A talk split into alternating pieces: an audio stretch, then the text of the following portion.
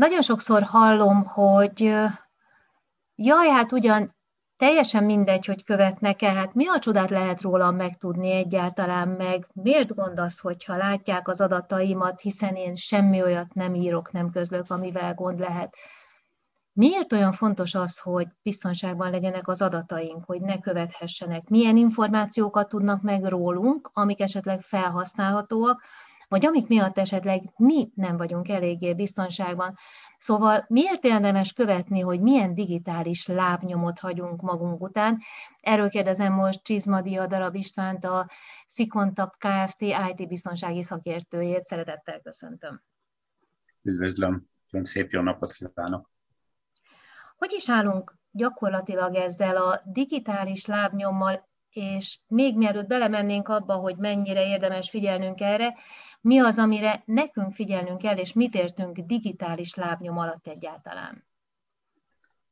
Hát mindenki, aki használja az internetet különböző tevékenységekre, keresésre, regisztrál különböző oldalakra, szolgáltatásokra, a weboldalaknak a böngészése közben, ezek az úgynevezett sütik kerülnek a gépére, ezek lenyomatot hagynak, nyomokat hagynak a neten.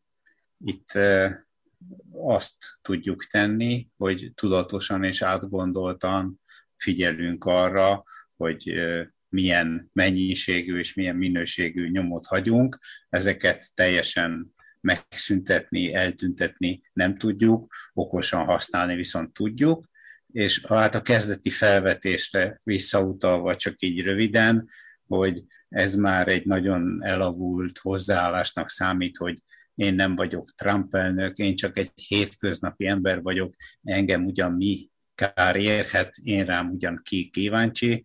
Ezt egyrészt a vírusok terjedésénél is látjuk, hogy a vírus egy ilyen automatikus script, azt nézi csak meg, hogy be volt-e foltozva ez a bizonyos hiba a gépen, és hogyha nem volt befoltozva, akkor mindegy, hogy ki vagyok, megfertőzi a gépemet, ha nem volt befoltozva, akkor tovább lép és keres egy másikat.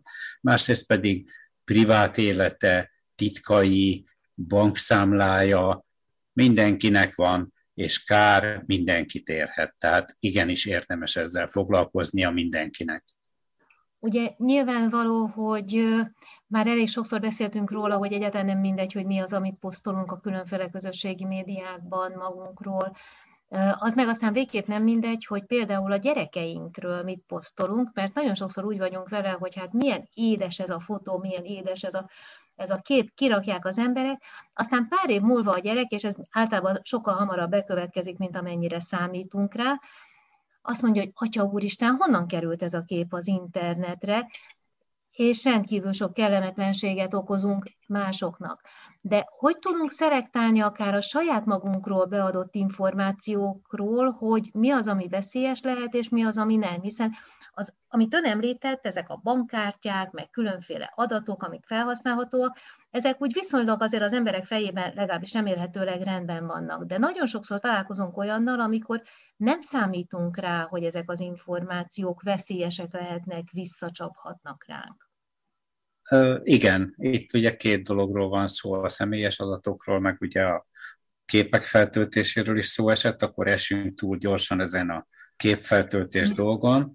Nagyon sok olyan felvétel kifogásolható később, amit pont a felhasználó saját maga töltött föl, sőt, ugye, hogyha nem a saját képünkről, hanem mondjuk szülőként a gyerekről feltöltött képekről van szó, akkor hát ott nagyon alaposan meg kell gondolni, hogy mit tölt föl az ember, az ilyen hiányos öltözetű, vagy mesztelen kisgyerekes képek, azok, azok nagyon veszélyesek, és úgy rövid idő alatt a, a Darknetnek a pedofil gyűjteményébe bekerülhetnek.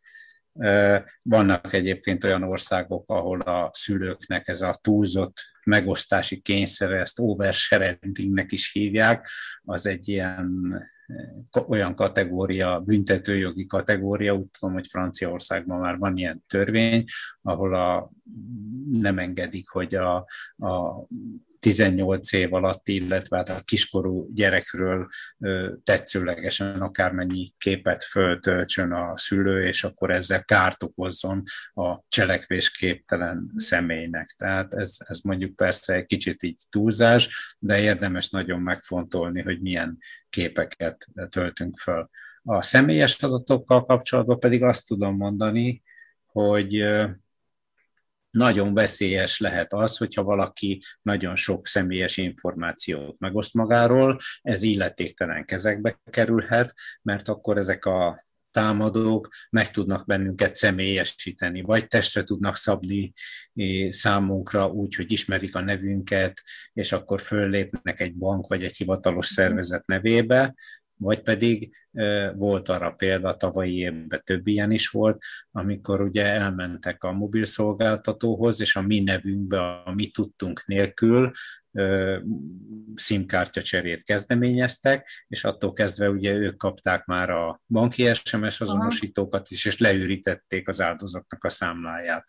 Hát erre azért senki nem mondhatja, hogy hát én nem vagyok a Trump elnök, engem ugyan milyen kár érhetne. De gondolhatunk arra is, hogy ha valaki a jelszavakat mondjuk felelőtlenül, vagy nem elég figyelmesen használja, hát ki szeretné azt, hogyha az ő postafiókjába illetéktelenek bármikor beleolvashatnának, vagy őt onnan kizárhatnák, vagy az ő nevébe valakinek valamit posztolnának. Hát ezek azért nagyon nagy emberi tragédiákat tudnak okozni, és hát ezek ezért nagyon kellemetlen események lehetnek, tehát érdemes erős, egyedi jelszóval és különböző jelszóval védeni a fiókjainkat. Ugye általában, amikor az ember bárhol fizet, akármilyen webshopban, vagy kifizeti egy számláját, akkor azonnal ugrik a felhatalmazás kérés, hogy hagyj jegyezze meg az a program, az a szolgáltató az ember kártya számát. Én általában leszoktam ezeket tiltani, mert hogy úgy érzem, hogy az én kártyaszámom nem tartozik semmilyen felhasználóra, de nagy valószínűséggel, és azért én azt már tapasztaltam, hogy függetlenül attól, hogy én ezt letiltom, rákattintok a soha gombra, időnként előfordul, hogy ugyanazt a szolgáltatást igénybe akarom venni, és hip-hop megjelenik ott a kártyámnak a száma, anélkül, hogy én azt engedélyeztem volna. Mi a teendő ilyenkor? Mit tudok csinálni? Hát az internetes vásárlásnál is lehet olyan biztonsági lépéseket tenni, amivel a biztonságunkra nagy hangsúlyt tudunk fektetni. Hát ugye az első lépés az, hogy nagyon alaposan megválogatjuk, hogy honnan vásárolunk.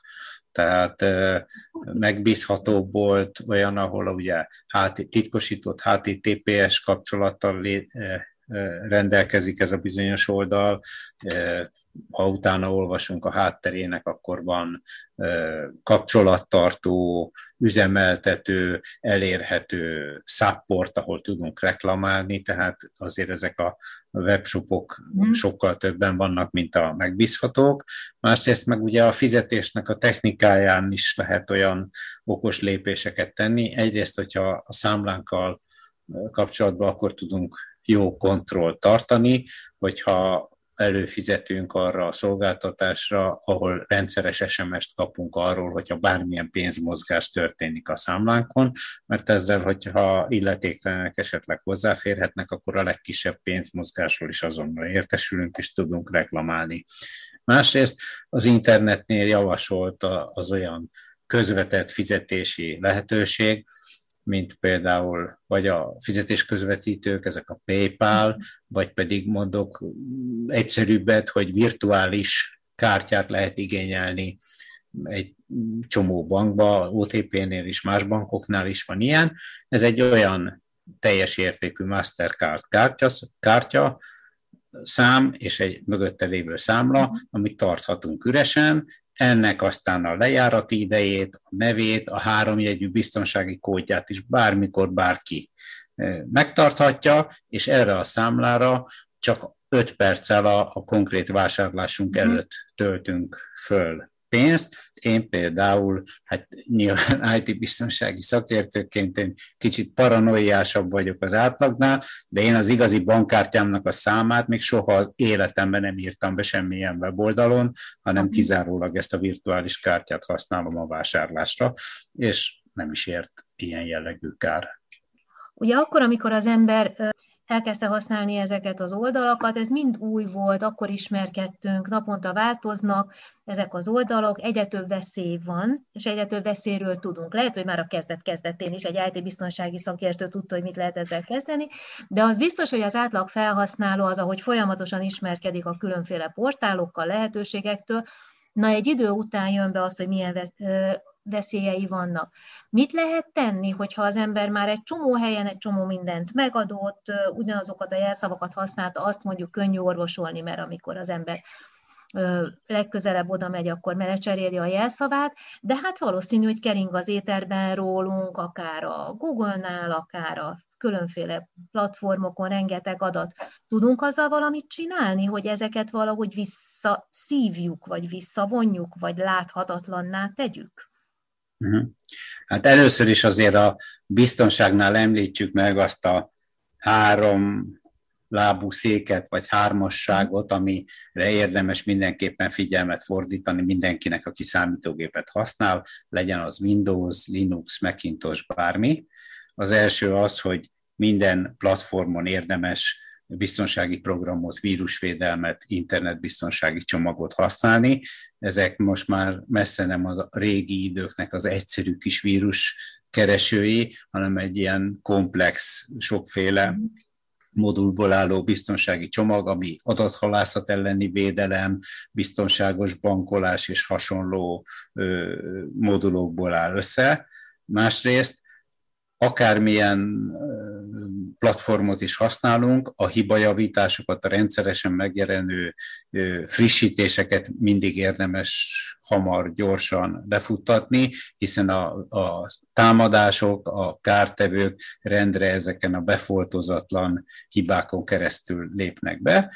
Harmadik láb pedig ez maga ez a biztonságtudatosság, ami ugye egyrészt áll abból, amit említettem, hogy megnézzük, hogy milyen weboldalon vásárolunk, mindenhol erős és egyedi jelszót használunk, ahol csak tudunk, és hát tisztában vagyunk azzal, hogy milyen típusú csalásokat követnek el, és akkor ezeknek utána olvasunk, utána nézünk, és igyekszünk nem bedőlni a, a csalásoknak, és, és biztonságtudatosak vagyunk.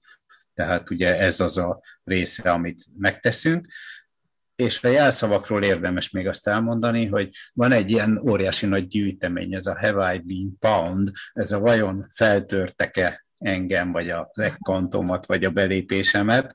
Ez egy ilyen óriási nagy gyűjtemény. Éppen ma néztem, hogy 11,2 milliárd kiszivárgott, vagy ellopott jelsz, névjelszó páros szerepel rajta és hát ez is ugye azt demonstrálja, vagy arra akarja felhívni a figyelmet, hogy minden weboldalon különböző, erős... Föl mehet megnézni, hogy ott van-e a jelszava? Hát beírja, beírja az e-mail címét, és akkor kiírja neki az oldal, hogy az ő, ő elérése az, az szerepele a ellopott, kiszivárgott adatok között.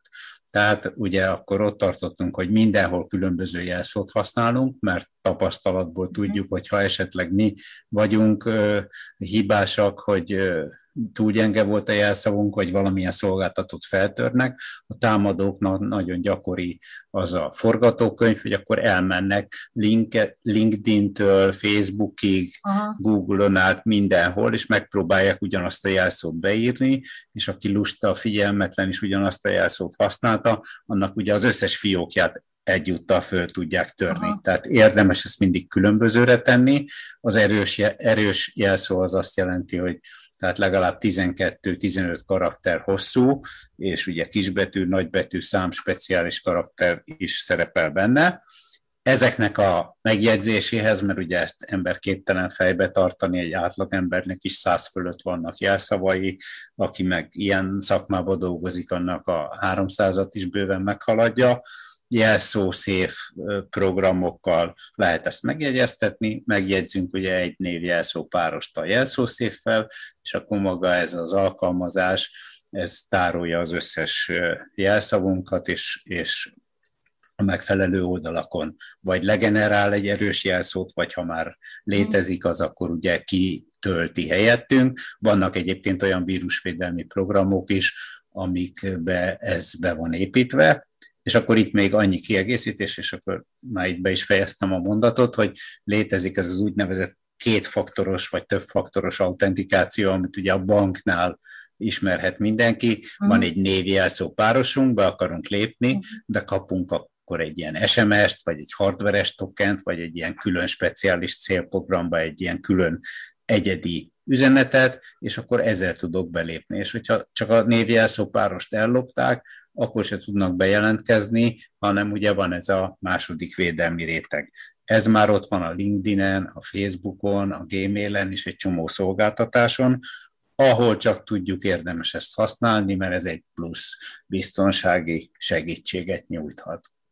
Látom, hogy ők ajánlják ezt a virtuális magánhálózatot. Ez konkrétan mit jelent? Igen, ez a VPN használat, ez, ez ugye segíthet abba az esetben is, hogyha kénytelenek vagyunk olyan internetet használni, ami nem biztonságos, tehát ilyen publikus netet, de tulajdonképpen minden féleképpen érdemes használni, hogyha gondosak akarunk lenni a, a, a, ezzel a személyes, otthagyott lenyomatunkkal, digitális lábnyomunkkal kapcsolatosan.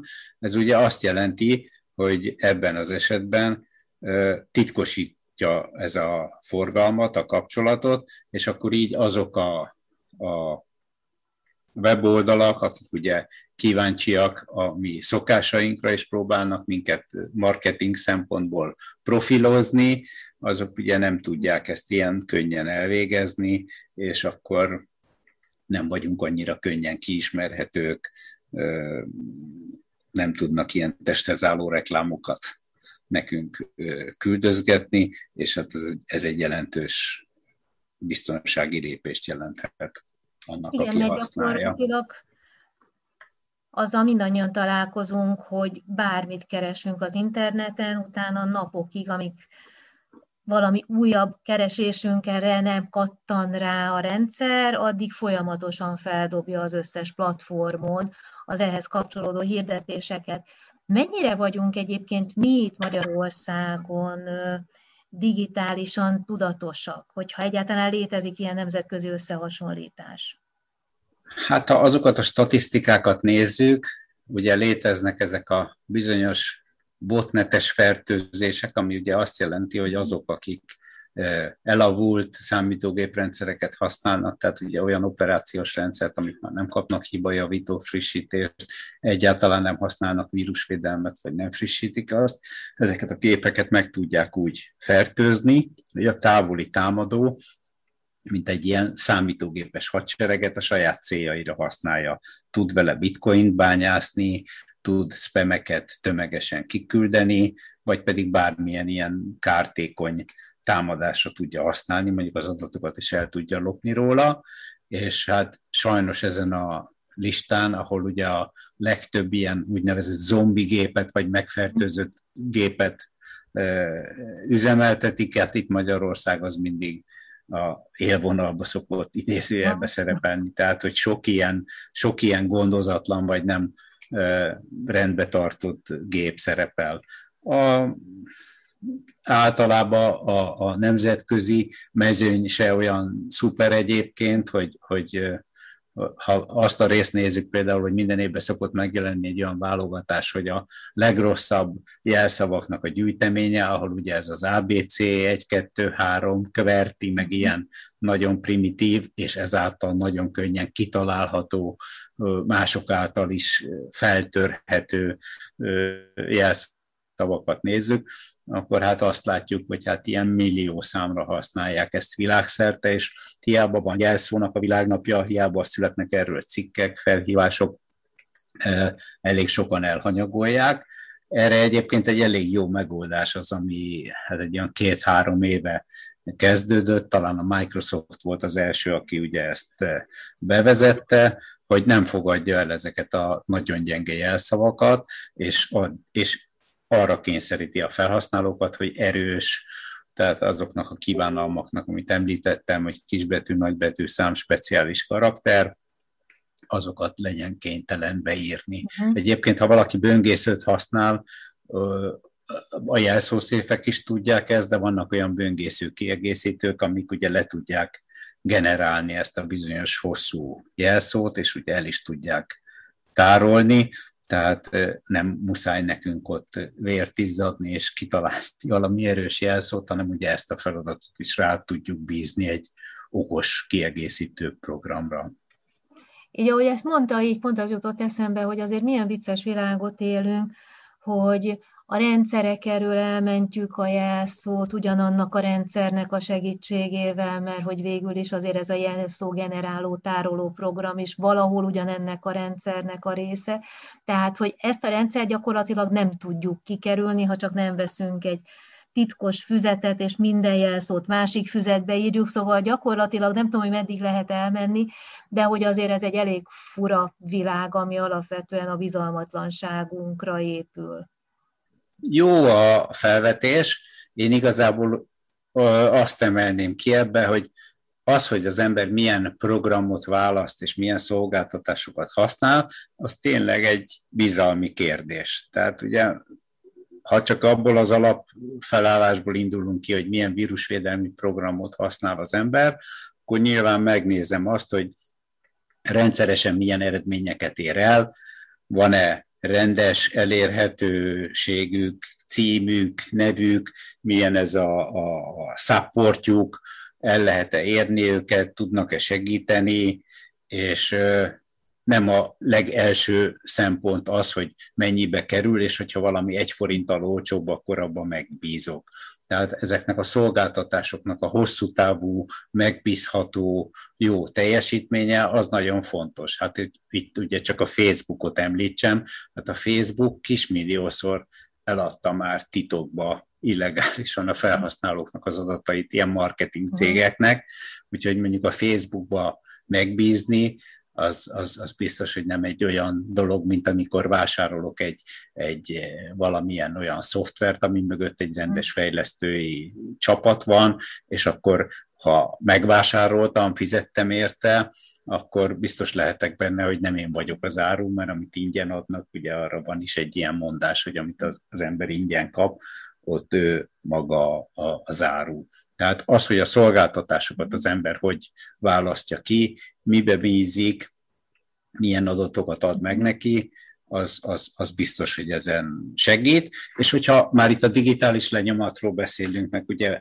hát ezzel kapcsolatban volt ez a bizonyos sajtóközlemény, akkor lehet azért egy kicsit úgy alakítani, vagy javítani ezen a bizonyos helyzeten, hogy van ez a fizikális, igazi életünkbe működő rendrakás, ez a Marie Kondo rend a lelke mindennek című könyv, ez nekem nagyon tetszett, és hát ezt igazából kicsibe, vagy hát itt a, az online térbe is meg lehet tenni. Föliratkoztam olyan hírlevelekre, amiket nem is használok, nem frissítettem, nem cseréltem a jelszavamat bizonyos helyeken, akkor ezeket ki lehet gyomlálni, le lehet iratkozni, és akkor már is kisebb lenyomatot hagyok a térbe úgy, hogy ezeket igazából nem is használtam, de mégis magas labdát adok azoknak, akik ezeket össze akarják gyűjteni. Tehát ott is érdemes egy kicsit így a, a, a rend rendezettségre törekedni. Én köszönöm szépen, hogy itt volt velünk. Hát ha más nem teszünk, csak rendet rakunk egy kicsit a digitális házunk táján is, meg odafigyelünk arra, hogy milyen jelszavakat és hol használunk, mert biztos, hogy rengeteget léptünk előre. Minden esetre úgy tűnik, hogy elkerülhetetlen, hogy a digitális lábnyomunkra odafigyeljünk, mert hogy egyre nagyobb lábnyomot hagyunk magunk után mindannyian, mert főleg most a home office idején, hát egyre többet kényszerülünk az online térben jelen lenni, úgyhogy minél többet sétálunk az utcán, meg minél több valódi kapcsolatunk van, annál kisebb a digitális lábnyomunk, és hogyha itt vagyunk, akkor meg odafigyelünk, akkor talán egy kicsit jobb lesz a helyzet. Én mindeneset nagyon köszönöm eh, Csizmadi Adarab Istvánnak, hogy itt volt velünk, és felhívta a figyelmet arra, hogy egyáltalán mire érdemes odafigyelni. akivel beszélgettem, a SZITA Kft. IT biztonsági szakértője volt, aki önmaga is több ezer jelszót használ. Ha ön elboldogul vele, mi talán valahogy el fogunk boldogulni ezzel így a saját életünkben. Köszönöm szépen. Reméljük, és így legyen.